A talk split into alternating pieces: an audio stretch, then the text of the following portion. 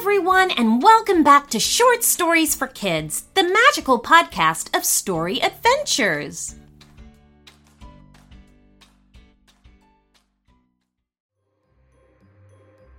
We get so many story requests every day, and sadly, we just don't have the time to do all of the ideas. But if you become a premium member, we guarantee that your idea will be made into a story. You'll also get a special shout out on the show and get to enjoy a bonus premium episode every Friday. So to subscribe to your very own ad-free premium feed, just go to our website at short stories for kids podcast dot com and sign up to our premium channel in a couple of clicks. See you there! It can be pretty tough to find a holiday gift that will keep your child excited long after the day they open it. With a KiwiCo subscription, you're giving so much more than a toy. They'll get a season of discovery and experiences delivered straight to their door. Each box is kid-approved by a crew of kid testers to ensure they're age-appropriate and seriously fun. My son received his robots and coding pack last week, and he loves it. He's literally spent hours programming the robots, solving the puzzles, and learning about the mechanics of it all. Encourage your children to be innovators and creative thinkers. They won't believe what they can build and accomplish with KiwiCo. Give them the tools to learn new skills, build new experiences, and make new connections to the broader world. The best part? Watching their confidence grow as big as their smile. Give awesome this holiday season with KiwiCo. Get your first month of any crate line free at kiwi co dot com slash short stories.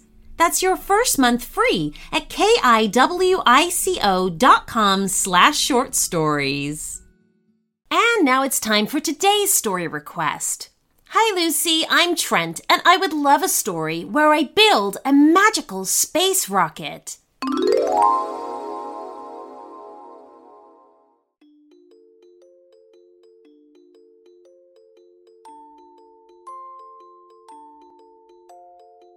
Trent built a rocket ship for his school science experiment. He thought it was really cool. He'd made it out of newspaper, aluminium foil, paper mache, cardboard, and tape.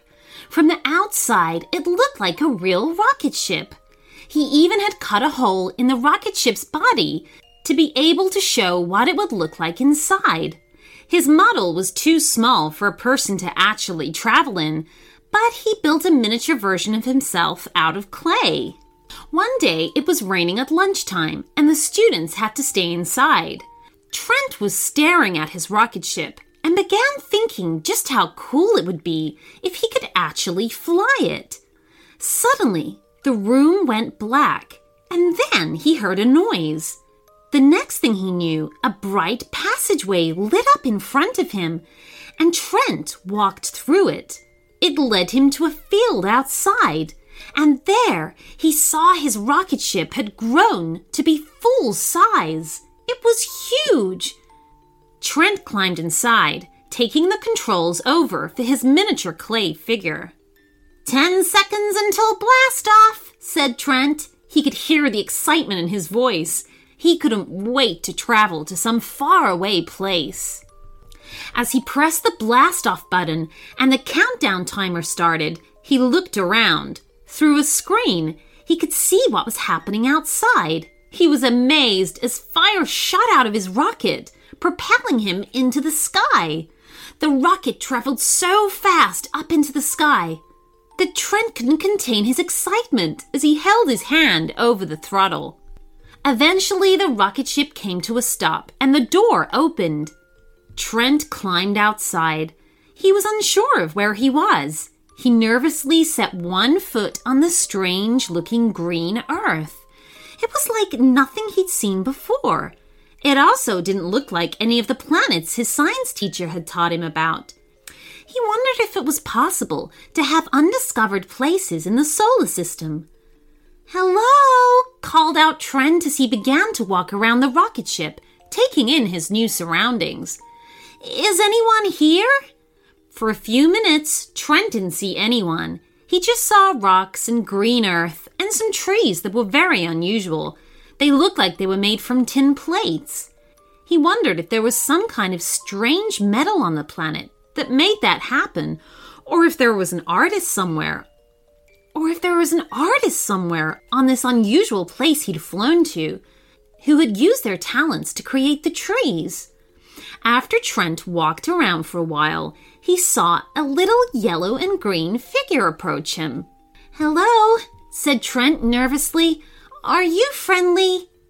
"I will not hurt you," said the little alien figure, "if you don't hurt me."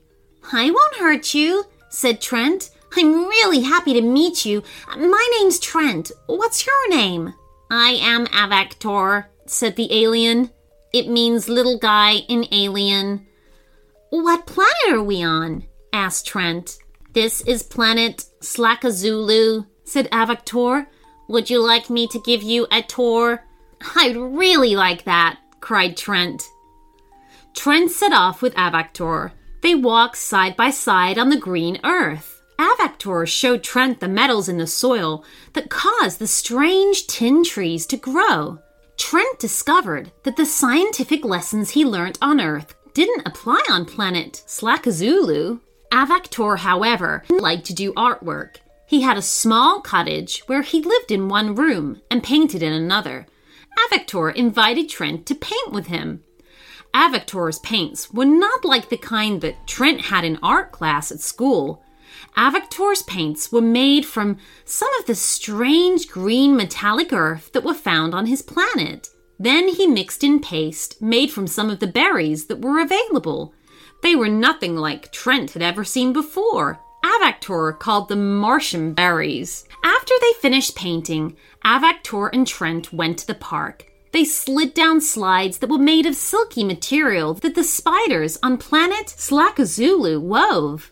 The spiders didn't look like the kind that Trent had seen before. Things on planet Shakazulu were different from what Trent was used to at home. When it began to get late, Avaktor told Trent that he would think about flying his rocket ship back home. Otherwise, a weather situation that was expected for that evening might even cause the rocket ship to break down to its original materials. Trent said goodbye to Avaktor and told him that he would never forget their adventure. Then Trent climbed into his rocket ship.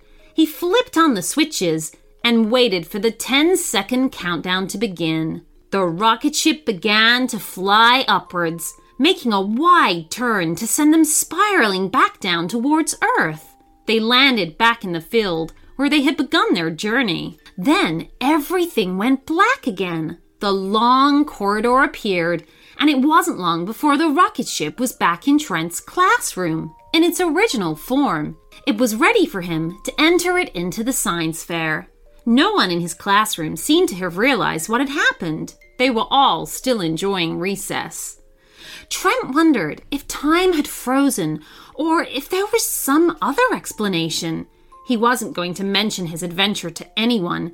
He didn't have any specific reasoning to it.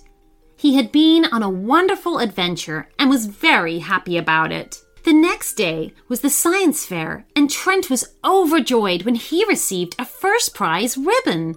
He had spent a lot of time on his rocket ship, trying to make it look as realistic and functional as possible.